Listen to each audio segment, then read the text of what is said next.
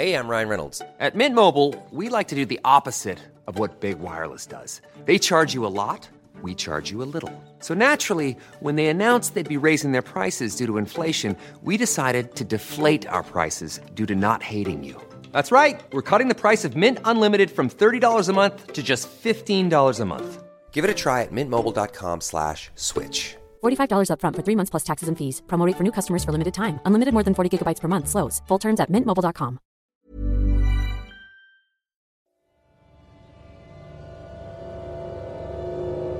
Pulang Imahe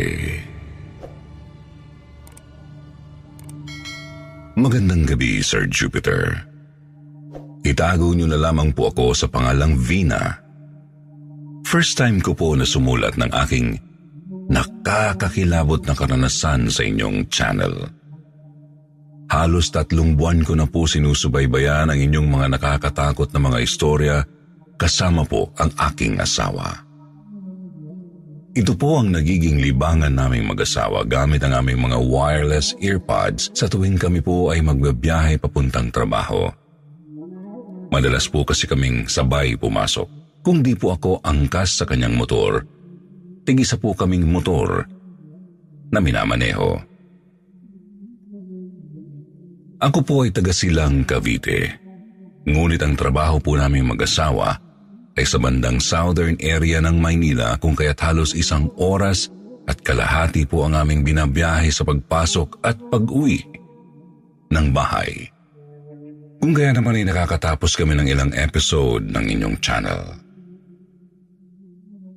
Sa totoo lang po, Sir Jupiter, mahilig po akong makinig at manood ng mga horror stories noong maliit pa ako. At dahil po doon, madalas akong nananaginip ng mga hindi magagandang panaginip pero sanay na po ako doon. Nais ko lamang pong ibahagi sa inyo ang kwento noong bata pa ako. Sir Jupiter, malinaw pa rin po sa aking mga alaala ang nangyari sa akin noong bata pa ako isang umaga habang kami po ay nag-aagahan ng aking nanay Yoli sa aming bahay sa Paranaque. Mag-aalas sa ng umaga. Maaga akong ginigising Hey, I'm Ryan Reynolds. At Mint Mobile, we like to do the opposite of what Big Wireless does. They charge you a lot, we charge you a little. So naturally, when they announced they'd be raising their prices due to inflation, we decided to deflate our prices due to not hating you.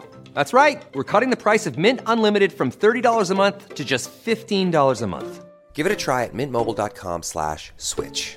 $45 upfront for three months plus taxes and fees. Promo rate for new customers for limited time. Unlimited more than 40 gigabytes per month. Slows. Full terms at mintmobile.com. Hey, I'm Ryan Reynolds. At Mint Mobile, we like to do the opposite of what Big Wireless does. They charge you a lot, we charge you a little. So naturally, when they announced they'd be raising their prices due to inflation, we decided to deflate our prices due to not hating you. That's right. We're cutting the price of Mint Unlimited from $30 a month to just $15 a month.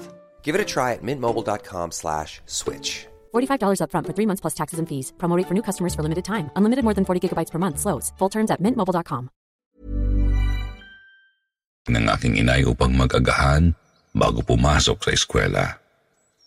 Medyo mahirap po kasi akong gisingin sa umaga, kung kaya't sa aming apat na magkakapatid, ako ang palaging nauunang gisingin ni nanay. Habang humihigop ng mainit na kape si Nanay Yoli, ako naman po ay nakatulala sa bintana at antok na antok pa rin. Tinawag ni nanay ang aking atensyon at nagsabing, kainin ko na ang itlog at pandesal na inihain niya para sa akin. Sir Jupiter, humikab ako sabay kuha ng tinapay at itlog sa platong nasa harap ko. Nung ngunguyain ko na ang pagkain isinubo ko, bigla akong napatingin sa bintana. Sir Jupiter, nag-init ang buo kong katawan para akong sinisilaban ng apoy. Halos mabulunan ako sa aking nakita sa bintana namin. Nakakita ako ng isang ulo na kulay pula May mahaba at patusok na dalawang sungay. Nanlilisik ang mga pulang mata nito. May dalawang mahabang pangil. Patusok ang ilong nito at parang maraming wrinkles ang mukha. Ang mukha na nakita ko ay hawig sa mukha ng isang demonyo na nakikita ko sa mga larawan sa internet. Napabalikwas ako sa aking ginauupuan. Takot na takot ako, Sir Jupiter. Naggulat ang aking nanay at agad na nilapitan niya ako. Gusto kong sumigaw nang makita ko yun, ngunit parang naipit ang aking dila sa tinapay at itlog na isinubo ko bago ko makita ang imahe ng demonyo sa aming bintana. Nanginginig ang aking buong katawan sa init at parang malalagutan ako ng hininga. Sir Jupiter, pakiwari ko, ay isang kurap ng mata lamang yung nakita ko. Mga dalawa o tatlong segundo lang yun. Nagpungas-pungas ako ng aking mga mata at pagkatapos noon, hindi ko na nakita ang imahe ng demonyo. Nang umaga na yun, hindi ko na raw tinapos ang aking agahan. At inihatid na lamang ako ni nanay sa kwarto dahil bigla daw akong hinimatay. Paanong mangyayari yun na hinimatay ako? Isamantalang nakita ko pa si nanay na lumapit sa akin at hinihimas ang noo ko at nagtatanong kung okay lang ba ako. Tinanong ako ni Nanay Yoli kung anong nangyari sa akin at nagsabi na bakit daw parang sinasapian ang itsura ko nung umagang yun. Kakaiba raw ang naging itsura ko nakangisi na parang hindi normal. Nanlilisik daw ang aking mga mata na nakatingin sa bintana at hawak ko raw ng mariin ang kubyertos na isinasaksak ko daw sa aming hapagkainan. Natakot daw si nanay sa akin kaya bigla niya raw akong nilapitan at hinampas sa braso ng malakas. Hindi ko naman yun naramdaman dahil ang alam ko ay hinihimas niya ako sa noo at nagtatanong kung okay lang ba ako. Sir Jupiter, nilagnat ako ng araw din na yun. Hindi ko mawari kung ano ba ang nangyari sa akin at pakiramdam ko ay hinang-hina ang buo kong katawan. Hindi rin ako nakapasok sa eskwela ng ilang araw dahil sabi ni Nanay Yoli ay parang wala raw ako sa aking sarili at nagsusuka. Bukod sa pagsusuka, gabi-gabi din akong binabangungot at may pulang mukha akong laging nakikita na papalapit ng papalapit sa akin. Takot na takot ako, Sir Jupiter. Nakakatakot ang mukha na nakikita ko sa mga panaginip ko at napakalakas ng presensya na yun. Grabe ang takot ko sa tuwing makikita ko ang pulang imahe na yun. Imbis na dalhin ako ng nanay Yoli sa ospital, tinawag niya ang kapatid ng aking tatay na isang albularyo. Ang tatay ko po, Sir Jupiter, ay pamilya ng mga quack doctor o albularyo kung tawagin. Si Tio Ompong ang nagpunta sa bahay noon at dinasalan ako. Tinawas niya ako gamit ang isang puting plato at kandila. Matapos niyang painitan ang puting plato gamit ang isang puting kandila, sunod ay pinunasan niya ang plato ng bulak at doon lumabas ang isang nakakatakot na anyo ng isang nilalang. May mahaba itong sungay at kulay pula ang mukha. Sa plato na pinagtawasan, ang nilalang na ito ay wari nakapikit Ngunit habang tumatagal na pinupunasan ng Tiyo Ompong ang plato, lumilinaw ang imahe at parang dumidilat ang mga mata nito. Nakakakilabot daw ang resulta ng tawas, Sir Jupiter. Mismong tiyuhin ko ay natakot at halos mabitawan ang plato na hawak niya. Sabi ng aking tiyo Ompong, may demonyo raw na nais kumuha sa akin. Napaiyak ang aking nanay Yoli sa sinabi ng albularyo. inurasyonan ako ni Tio Ompong at may itinurong dasal na dapat kong bigkasin sa tuwing mararamdaman ko na nag-iinit ang aking buong katawan. Init na para akong sinisilaban. Matapos noon, ilang linggo na naging mainam ang aking pakiramdam. Nakapasok na rin ako sa eskwela at naging normal naman na ang buhay ko, Sir Jupiter. Lumipas ang araw. Buwan at taon. Buong akala ko, Sir Jupiter, ay lumipas na rin ang masamang pangyayaring yun. Tandang-tanda ko yung gabi bago ang araw ng aking board exam sa college habang nagre-review ako ng madaling araw. Mga alas dos ng umaga yun. Hawak-hawak ko ang isang libro na binabasa ko ng walang ano-ano ay bigla na lamang lumitaw sa likod ng makapal na aklat na hawak ko ang isang pulang imahe ng tao na may mahabang sungay. Napakalapit niya sa mukha ko, Sir Jupiter, kung kaya't halos mahimatay ako sa takot. Ang hitsura niya na yun, Sir Jupiter, ay pamilyar sa akin. Ngunit sa pagkakataon na ito, ang pulang ulo ay nakatingin lamang ng normal sa akin at hindi nanlilisik ang mga mata nito. Ngunit dahil takot na takot ako sa itsurang yun, naihagis ko ang librong hawak ko at saka ako sumandal sa pader ng aking kama at nagdasal ng taimtim. Pinikit ko ang aking mga mata upang hindi makita ang imahe na yun. Laking gulat ko, Sir Jupiter, dahil hindi nawala ang imahe na yun kahit na kinurap-kurap ko pa ang aking mata matapos kong maihagis ang libro. Nakatitig siya sa akin at parang sinasabayan akong magdasal. Yun na yata ang pinakamatagal na hilakbot ng buhay ko, Sir Jupiter.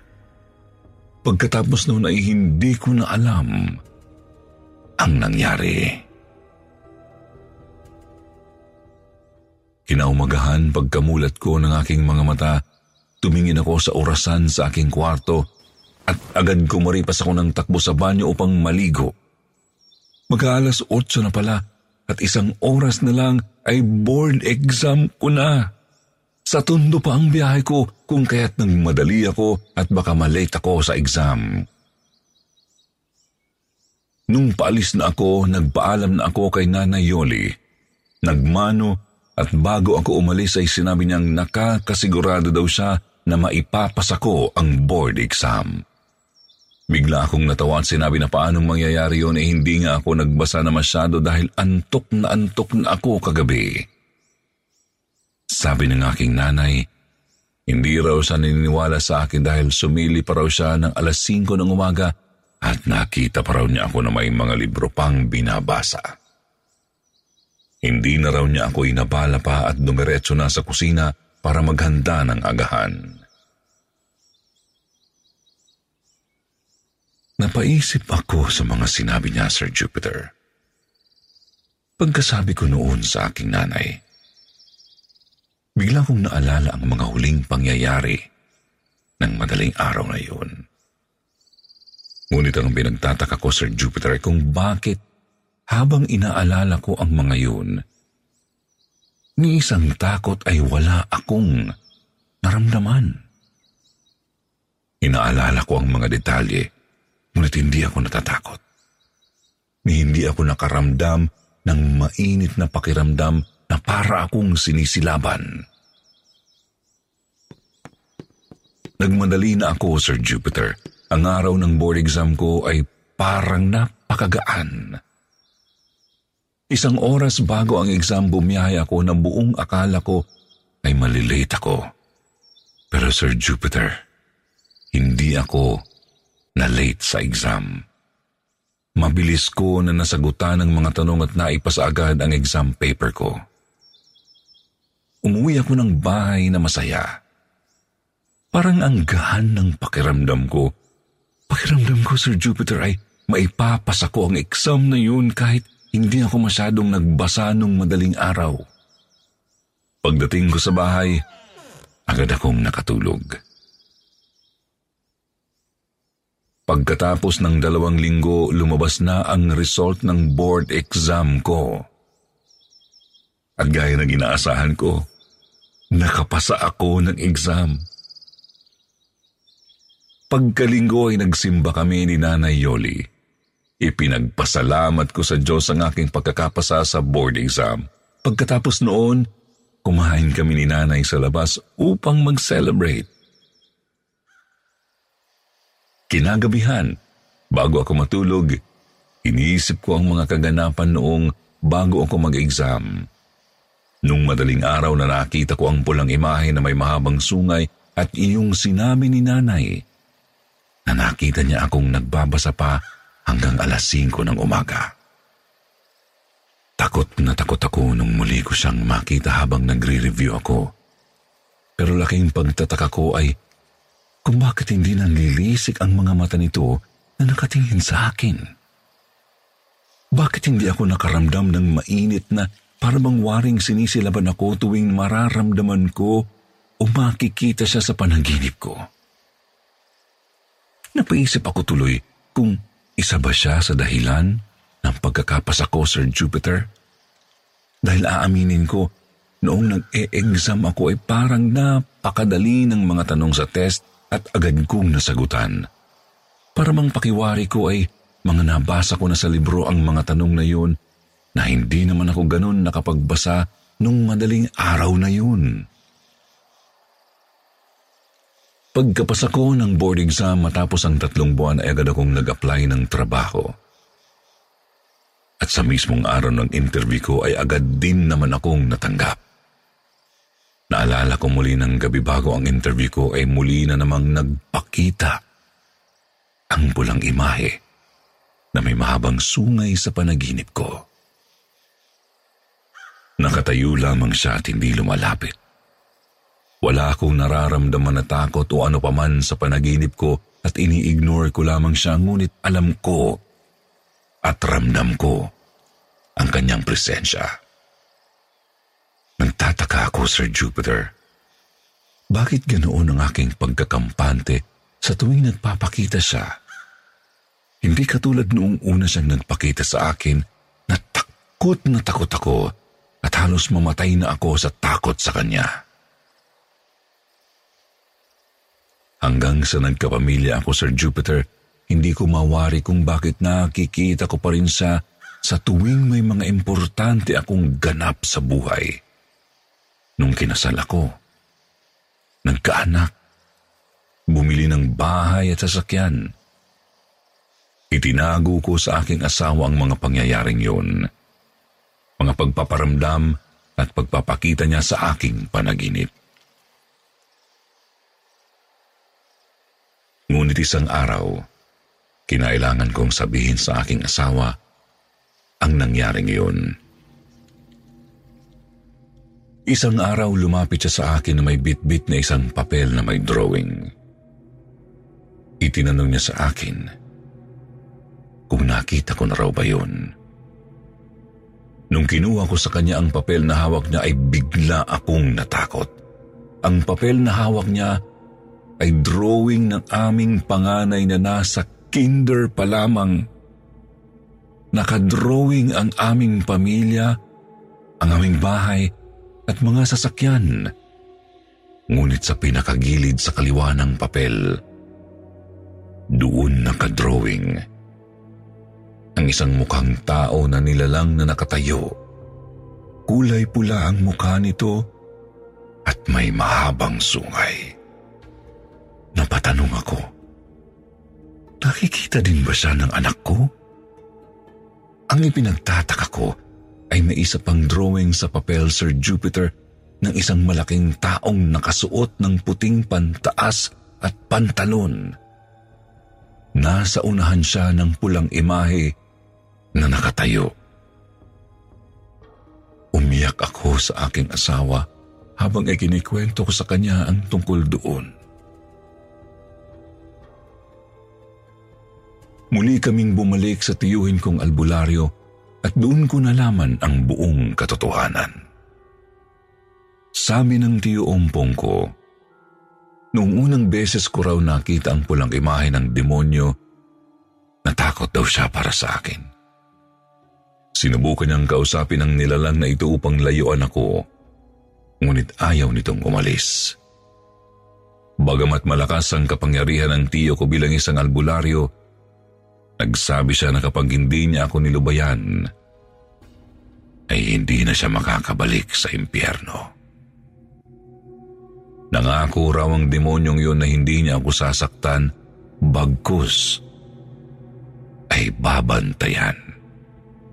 At para makalimutan ang kahilahilakbot na pangyayaring yon ng buhay ko, sa consent din ng aking nanay Yoli, sinubukang burahin ni Tio Ompong ang parte kung saan una kong nakita ang emahe ng demonyo. Pinilit niyang burahin sa aking alaala. Ngunit hindi nawala ang pulang imahe ng mukha at mga pagpapakita niya sa aking panaginip. Muli niya akong inorasyonan noong araw din na yun. Andun ang aking asawa at si Nanay Yoli. Hawak nila ang aking mga kamay. At sinabi ng aking tiyo na sabayan ko siya sa dasal na bibig kasi niya. Sir Jupiter, hindi ko mawari kung bakit hindi ko mabigkas ang mga kataga ng dasal sa mga oras na yon. Parang may pumipigil sa akin na malakas na puwersa para hindi ko masabi ang mga iyon. Umiyak ako sa sakit, Sir Jupiter. Muli kong naramdaman ang init na parabang nasusunog ang aking buong katawan. Umaakyat ito sa aking utak at kalaunan ay bigla na lamang akong nanghina. Napakiwari ko ay humiwalay ang aking kaluluwa sa aking katawan. Hindi ko na alam kung ano ang mga nangyari noong mga oras na yun. Pagkagising ko ay kinuwento sa akin ng aking nanay at sawa ang mga kahilahilakbot na mga nangyari sa akin. Tumatawa raw ako na parang demonyo at nakatitig ng masama sa kanila. Di kalaunan pagkatapos ng mahabang pakikipaglaban ni Tio Ompong, napalayas niya ang demonyong umaaligid sa akin. Sir Jupiter, tinanong ko si Tio Ompong kung bakit tong mga panahon na may mga magandang nangyayari sa buhay ko, lagi ko siyang nakikita at nararamdaman. Tinanong ko rin kung totoong binura niya ang masamang parte ng alaala kong yon ay bakit nung nagpapakita na uli ang demonyo, ay parang hindi na ako natakot. Hindi ko rin nararamdaman na parang sinusunog ang buo kong katawan. Bakit hindi ko nakita ang tunay na itsura ng kanyang mukha? Sumagot sa akin ang aking tiyo. Dahil daw yun sa aking tatay Karding. Sir Jupiter ang tatay ko po ay 25 years ng patay. Sa amin pong magkakapatid, ako ang kanyang paboritong anak dahil ako po ang bunso at nag-iisang babae. Sabi ni Tio, hindi raw umalis si tatay sa tabi ko simula nung namatay siya at lagi niya akong binabantayan. Yung mga pagkakataon daw na nagpapakita sa akin ng demonyo sa tuwing may kaganapan sa aking buhay, yun din daw ang mga pagkakataon na nais niya akong saktan o ipahamak. Ngunit hindi pumapayag ang tatay karding ko at nilalabanan ng demonyong gustong manakit sa akin.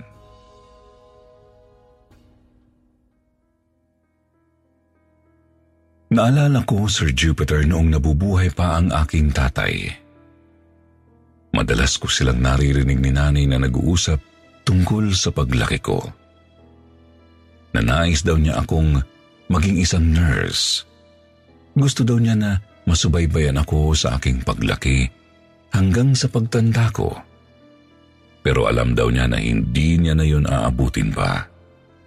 Kung kaya't lagi niyang sinasabi ng pabiro kay Nanay Yoli na kapag namatay ako, kung papayagan ako ng Diyos na magbantay ng isang tao sa lupa, Yun ay ang anak kong babae. Ang bunso kong babae. Bigla ko naalala yung drawing ng aking anak na malaking lalaki na nakasuot ng puting pantaas at pantalon. Si Tatay Karding yun. Hindi niya ako pinabayaan at lagi siyang andyan sa bawat yugto ng buhay ko. Sir Jupiter, hanggang ngayon, hindi po ako makapaniwala sa mga nangyari sa akin noon. Sa ngayon po ay wala na akong nararamdaman na kakaiba matapos ang huling orasyon na yun ng albularyo. Wala na rin akong nakikitang puting imahe sa mga panaginip ko at linggo-linggo kong dinadalaw ang puntod ng tatay ko.